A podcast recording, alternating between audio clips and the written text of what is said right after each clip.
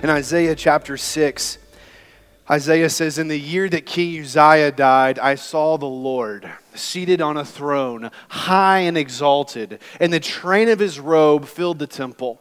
And the temple, at the sound of the voice of the angels, shook, and it was filled with smoke. And above them were seraphs, there were angels that had six wings. With two they covered their face, with two they covered their feet, and with two they flew, and they cried out to one another, Holy, holy, holy is the Lord God Almighty. The whole earth is full of his glory. And so, by us gathering and singing, Holy, Holy, these are the words of angels that are gathered around the throne of God, singing and declaring the praises of our King, the Lord Jesus Christ. Well, I need to take a moment and I want to address women for a moment. Women, let me set the stage. Imagine that you are living in the first century. You're married, your husband works hard and he loves you, he provides for you. And then some neighbors move in next door to you. The wife is different, but in a good way. She's kind and gentle. She's loving and humble. Well, one day she comes over for coffee and conversation while your kids, who are similar in age, are playing together. And she begins to tell you her story. She tells you about her life before she came to know Jesus, in which she was very selfish and sinful and very prideful. But then she met Jesus and he changed her heart forever she heard the good news of Jesus, who's God's own son, who came and died on the cross for her sin, and he rose again on the third day to give her eternal life. And so when she believed in him, he changed her life forever. Well, as you're seated there at the coffee table, your heart begins to feel a sense of conviction for your own sin. As she's sharing her story, you're like, oh my goodness I, I need this Jesus. She then places her hand upon your shoulder and says, Jesus loves you so much. And he died on the cross for you, and he rose again to give you eternal life if you would believe upon him. Tears begin streaming down your cheek sobs start coming over you as you are overwhelmed by the moment. And she asks you this question Would you like to pray to receive Jesus? Unable to speak, you nod yes. You bow your head and she prays over you, and you pray to receive Jesus. When she's done praying, you lift your eyes, and all of a sudden, everything's different. You feel different. You look at the world differently. All of a sudden, you have joy. You're overwhelmed with love. Things have now changed. Well, that evening, your husband comes home from work and you share with him what has happened earlier that day. And you share with him, honey, today our neighbor came over and he told me about this guy named Jesus. And I've heard this story and it has changed me forever. And I'm now going to be following him now your husband pounds his fist on the table and says, By no means will a wife of mine follow Jesus. You will not live in my house and be a Christian. Women, what do you do? Simon Peter tells you in 1 Peter chapter 3. Let me show you. Grab your Bibles and turn with me to 1 Peter chapter 3. We're entering back into our sermon series uh, called Imperishable, in which we're walking through the book of 1 Peter together as a faith family.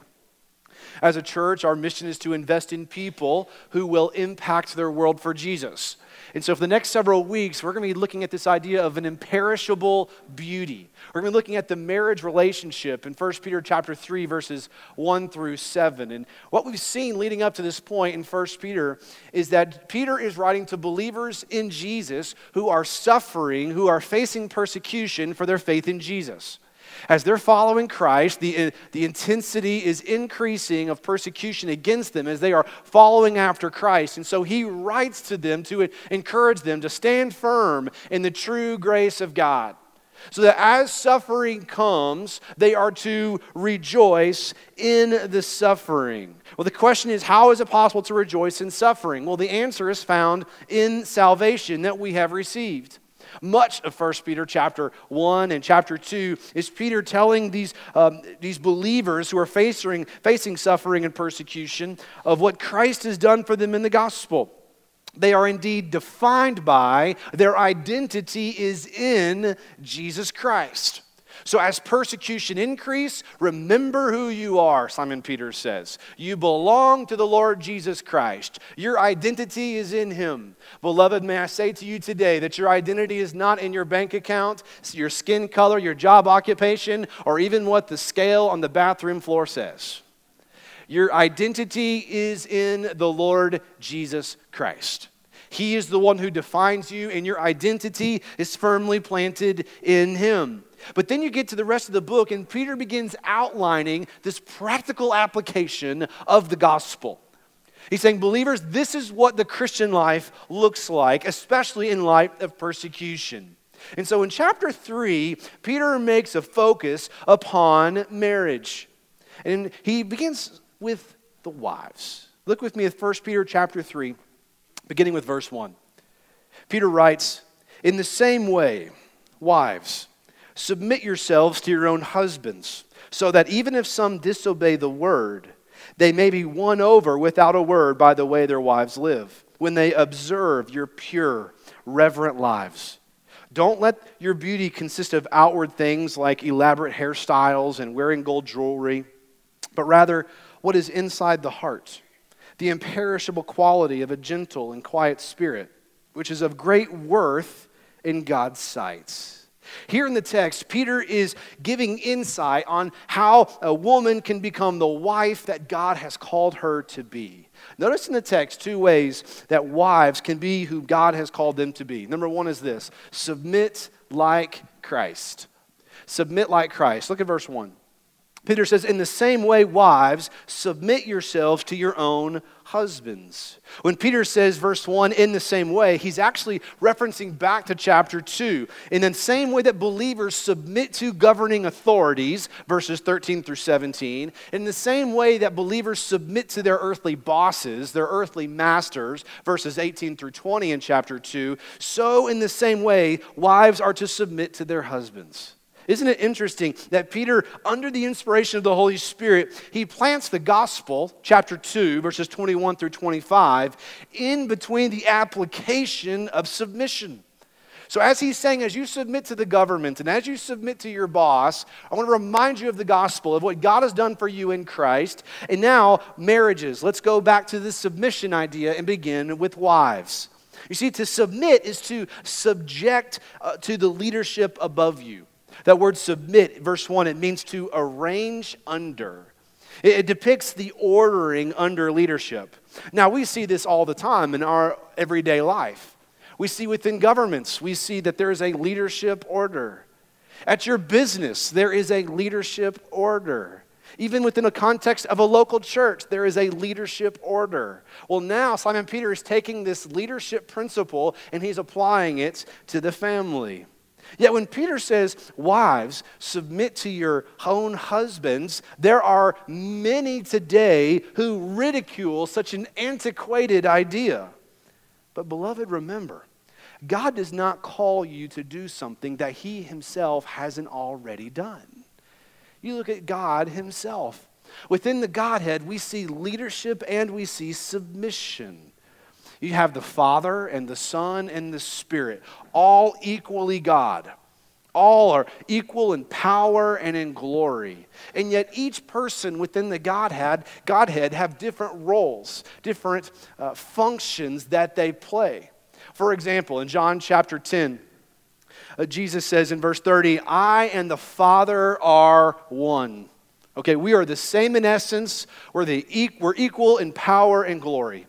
And yet at the same time, Jesus says in John 6 38, I have come down from heaven not to do my will, but the will of him who sent me.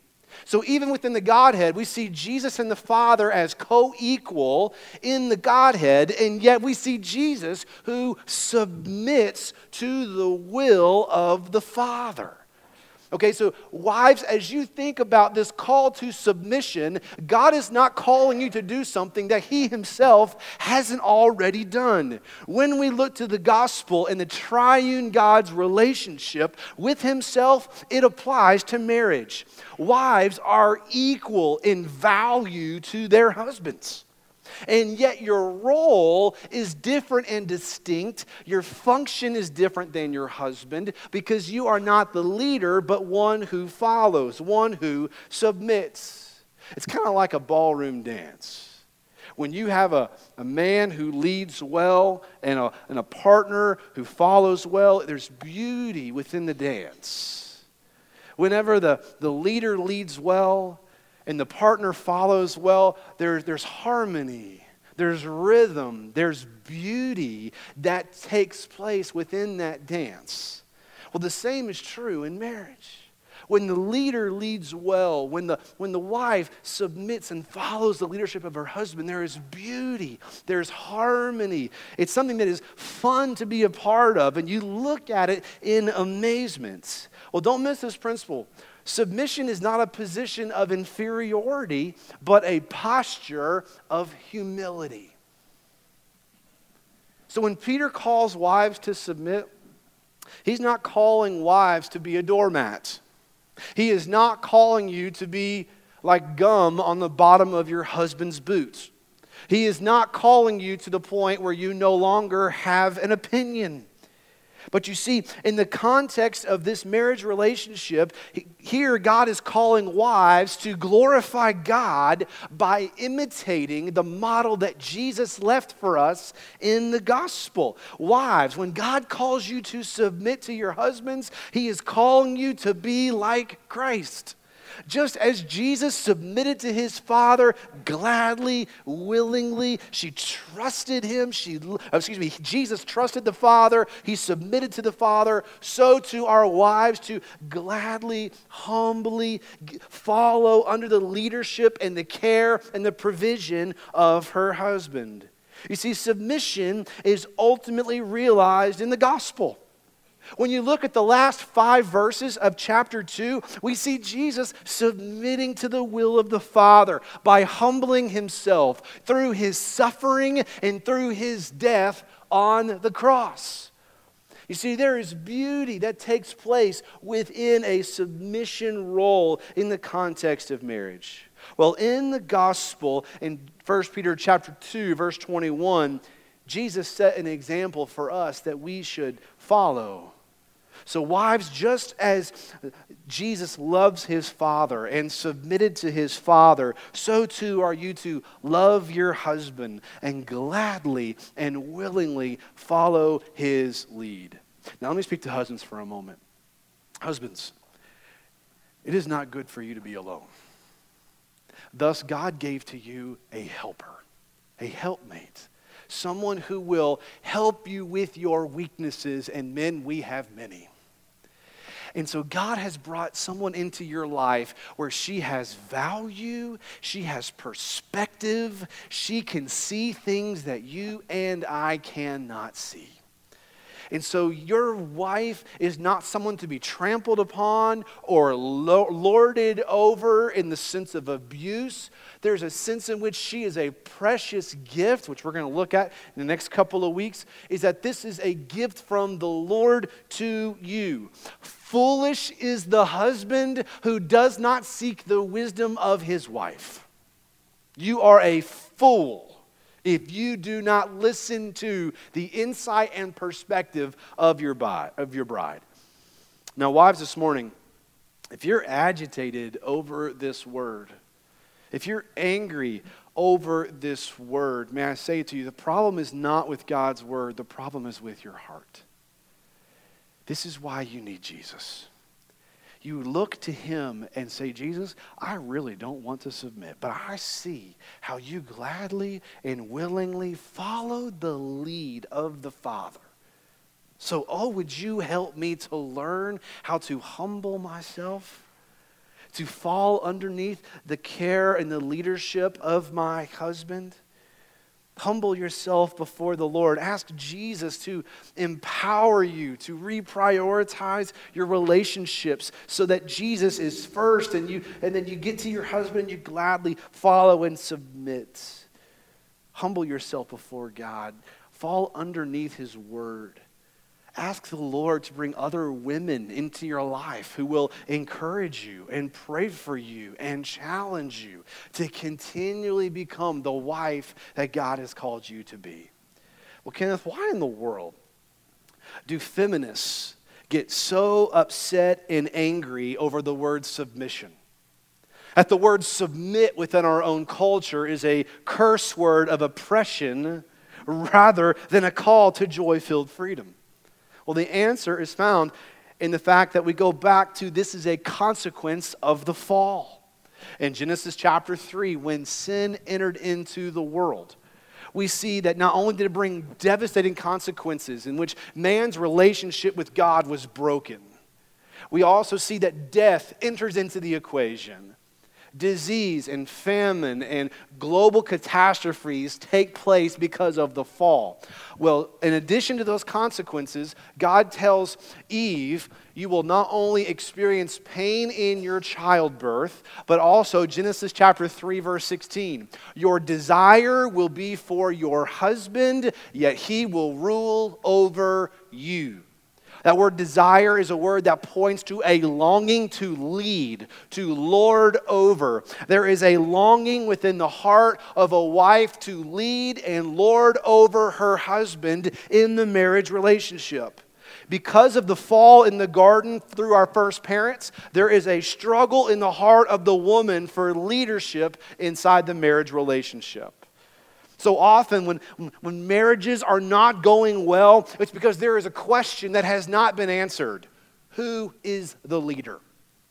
Who's leading? And if the husband and wife cannot clearly answer that question, then it leads to chaos and confusion within the marriage. So often, when God commands wives to submit to their husbands, verse 1, he's pointing them back to God's original design in Genesis chapter 2. He's pointing wives back to God's point and role of the woman that she is to be a helper who comes alongside Adam, one who serves. Now, wives, I get it. It is difficult to submit to a husband who will not lead. And unfortunately, an additional consequence of the fall is that there are men who do not lead well. And oftentimes their leadership can range within the two extremes of abuse or apathy. And unfortunately, there are many women who have to deal with a husband who falls into one of those two camps. But I want you to hear me this morning, wives. God will not hold you accountable for how you led your family. That's what's coming for your husband. God will hold you accountable for how you submitted is will you follow? Now, if my husband is abusive, do I have to stay in this relationship? What do I do? Number one, you call 911. You get out, you get help. The beauty of the local church model of God's design is God also instituted the local church to be a means of your protection. We have some deacons in our faith body who are former linebackers. I'm glad they're on my team, okay? This is the beauty of what we do. But, Kenneth, what do I do if my husband doesn't know Jesus? Well, heed the words of the Apostle Paul in 1 Corinthians 7. He says, If any brother has an unbelieving wife and she is willing to live with him, he must not divorce her. Also, if any woman has an unbelieving husband and he is willing to live with her, she must not divorce her husband. But if the unbeliever leaves, let him leave. A brother or a sister is not bound in such cases. God has called you to live in peace. Wife, for all you know, you might save your husband. Husband, for all you know, you might save your wife. And so, if you are currently married to an unbeliever and your spouse wants to stay married, then you stay married. You stay in the relationship, and God has put you in your spouse's life as a means of evangelism. So you must not divorce him, wives, and you are to submit to him, even though he's not a believer. And it's through your joy filled, Jesus exalting submission that you may even save his soul. That's Peter's point in verse 1, in which he says, In the same way, wives, submit to your own husbands, so that even if some disobey the word, they may be won over without a word. Wives, hear me. Nagging, complaining, belittling, arguing, berating, these are not means of evangelism strategies to reach your husband. Now, wives, you cannot control your husband, but you can control your tongue. And your loudest sermon will be preached without a word. It is through the godly conduct of the life that you live, through your joy filled, Jesus exalting submission to your husband, that you may even win him to Jesus. Complaining about your husband to your friends and complaining about your husband to your mom, these are not means of reaching your husband for Christ. Those will push him away. The Bible says that your submission to your husband, this is your way of reaching him for the Lord. But yet, notice the submission is not just for the wives who have an unbelieving husband. Verse 1, it says, even if some disobey. That doesn't mean all. All wives are to submit to their husbands. The Apostle Paul echoes this in Ephesians chapter 5, in which he says, Wives, submit to your husbands as to the Lord. Because the husband is the head of the wife, as Christ is head of the church. He is the Savior of the body.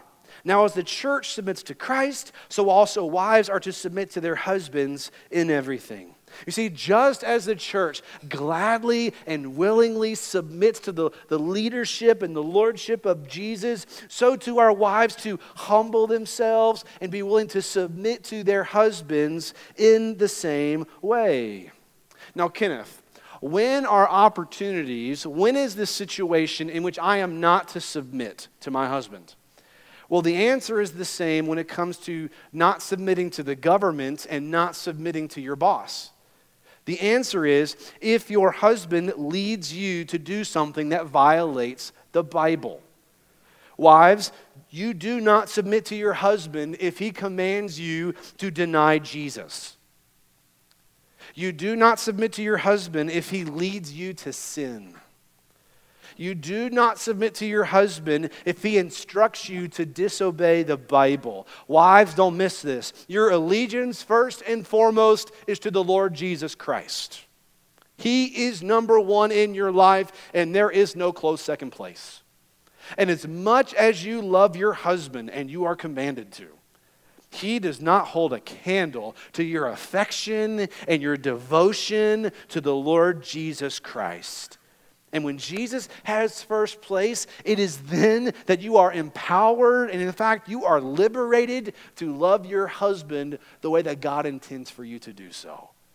Do not allow any relationship to take first place in your life other than that of the Lord Jesus. So, how can I become the wife God has called me to be? Number one, submit like Christ. But number two, cultivate the character of Christ.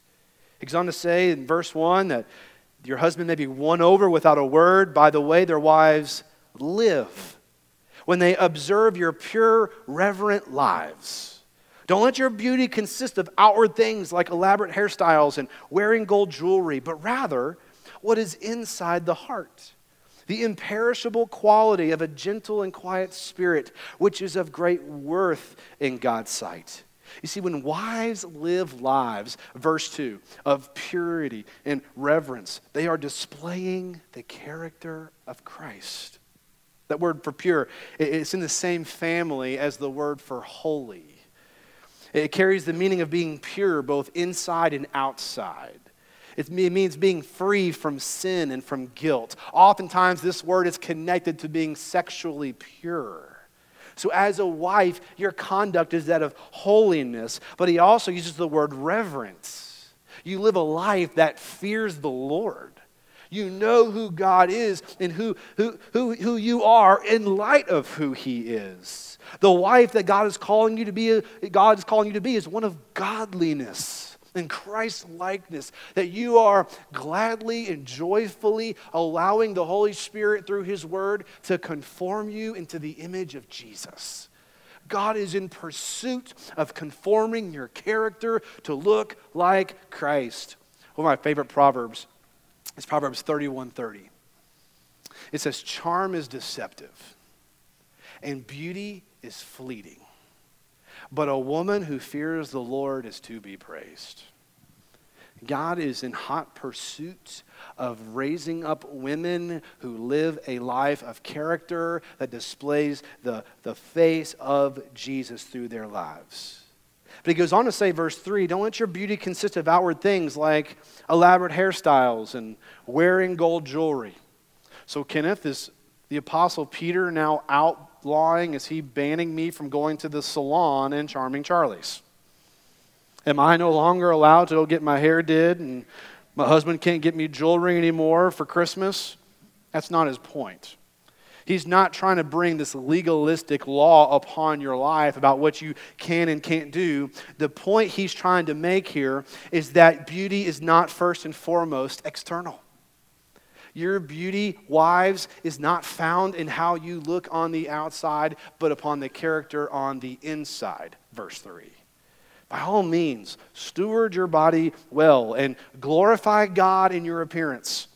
But don't miss this modest, thoughtful, lovely outward appearance can be a reflection of the inner beauty of Christ. But ultimately, Peter's point is to let your beauty be of what is verse 4 inside the heart. That's what he's after here. The imperishable quality of a gentle and quiet spirit. That word gentle carries the meaning of humility. The word quiet doesn't, doesn't have anything to do with the volume of your voice, it means tranquil, it means peaceful. The wife who is to be praised is growing in godliness. She is humble and she is peaceable. She doesn't have to be the center of attention. She doesn't dress in such a way as to catch the gaze of other men. She's not seeking the, the, the, the, attention of others by the outward appearance, but she is seeking to live a life of godliness and of character that points people to Jesus. So, to close this out this morning, I've got two questions to ask, one for each spouse. Number one, husbands, are you making it easy for your wife to follow? Men, when you sacrificially love your bride and you serve your bride, when you labor for her good, when you put her needs before your own, she will follow you to the ends of the earth. When you lead well, when you love well, there is nothing she won't do for you. The question is are you leading in such a way that she is glad to follow? Are you making it easy for her? Men lead. You lead your families. You love your wives. You serve her. If you're not willing to do the dishes and to help change diapers, if you're spending more times playing video games, if the only time you're flirting is to be able to have sex, you're not leading well. God's design for you men is to pursue your wife's heart, to love her well. And when you get to the point where you're so willing to lay your life down for her, you're making it awfully easy for her to follow you. So often, wives have difficulty following their husband because, quite honestly, he's apathetic. Men, God's not called you to apathy. He's called you to be a passionate follower of Jesus. And He has intentionally put a wife in your life for you to lead her and to serve her, and so prepare her for that day when she meets Jesus. So when you stand before the Lord, 2 Corinthians 5, and you give an account for your life, you can present her to the Lord Jesus, mature and complete in Christ. You have labored well. You have loved well. You have done everything within your power to serve and to care for and to pray for and to undergird her and to help her to pray, be prepared to meet her Savior. Men, I also need to say this. So, this call to submission is very difficult for your wife. This is not an easy sermon to preach. And within the culture, that scoffs at submission. Within a culture that belittles wives being helpers. When your wife submits, you praise her, encourage her, support her, have her back, speak well of her in private and in public. When she submits, you are serving her so well. Men, make sure you only have eyes for your wife as well. Direct your gaze, your affection, not upon any woman and not upon any computer screen. You fix your affections upon Jesus and you look upon your wife. You praise her because she is a godly woman and she is God's gift to you. So, husbands, lead well and she will follow. Number two, wives, are you making it easy for your husband to lead? Do you continually take the reins out of his hands? Do you step up and make decisions that ultimately need to be decisions that he needs to carry the weight and the burden of carrying? But Kenneth, what if he doesn't step up and lead? Then let the situation crumble because it's upon him. And you don't do so with nagging and complaining, but you allow him the opportunity to lead. So let me give you a couple of tips, women, that I think will serve you and your, serve you well in how you make it easy for your husband to lead. Number one, speak well of him in public. Men love to be praised. They love to be respected. Oftentimes, my wife, she does this so well. In public, she'll say, Yes, sir, to me. She'll say it in private, too. Yes, sir. No, sir. I'm like, Ooh, come on, girl. There is just something within the heart of man. He longs for respect. That is a love language that you can do right now. It doesn't cost you any money, but respect your husband in private and in public. Number two, praise him when he takes initiative. When he steps up and cuts the grass without you asking, thank you so much for doing that. When he takes the garbage out without being asked, thank you for serving our family. When he steps up to do something, you praise him for any initiative that he takes. And when he receives praise, all of a sudden he's going to start wagging his tail like, ooh, what else can I do? I'm getting positive feedback. Number three, this is huge. Encourage him when he leads well spiritually. Wives, it is terrifying for many men to pray, especially out loud.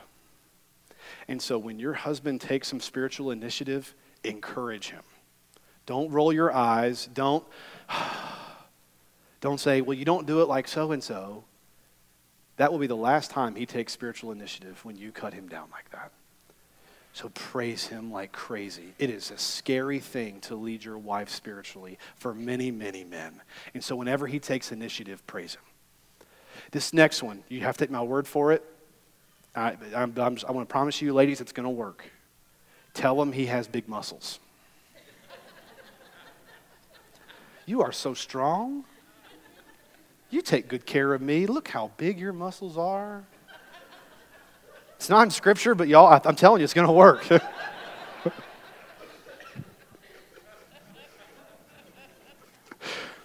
Lastly, pray for him. Oh, pray for him. Our culture is in hot pursuit of bringing temptation to men's lives, whether it's through a billboard off the interstate or through a screensaver that shoots across our phones, through the way that other women who don't know the Lord dress, through the allurement of the culture around us, there are temptations for your husband. Oh, labor and fight for him on your knees, praying, Oh God, would you protect my husband? Give him a mind of Christ. May he think biblically. Pray diligently for him. He needs it. Lastly, I want to share this with you. So, as a kid, I remember my dad at my sister's soccer games. And whenever she did something well, he would shout so loud for the whole complex to hear. That's my girl. But, wives, when you submit like Christ, and when you cultivate the character of Christ, you will hear the voice of God on that day when you see him face to face. And he will shout for all to hear, That's my girl. Seek the praise of your Father joyfully, willingly submitting to your husband and cultivating the character of Christ. And God will use your life to have impact for his glory. Let us pray.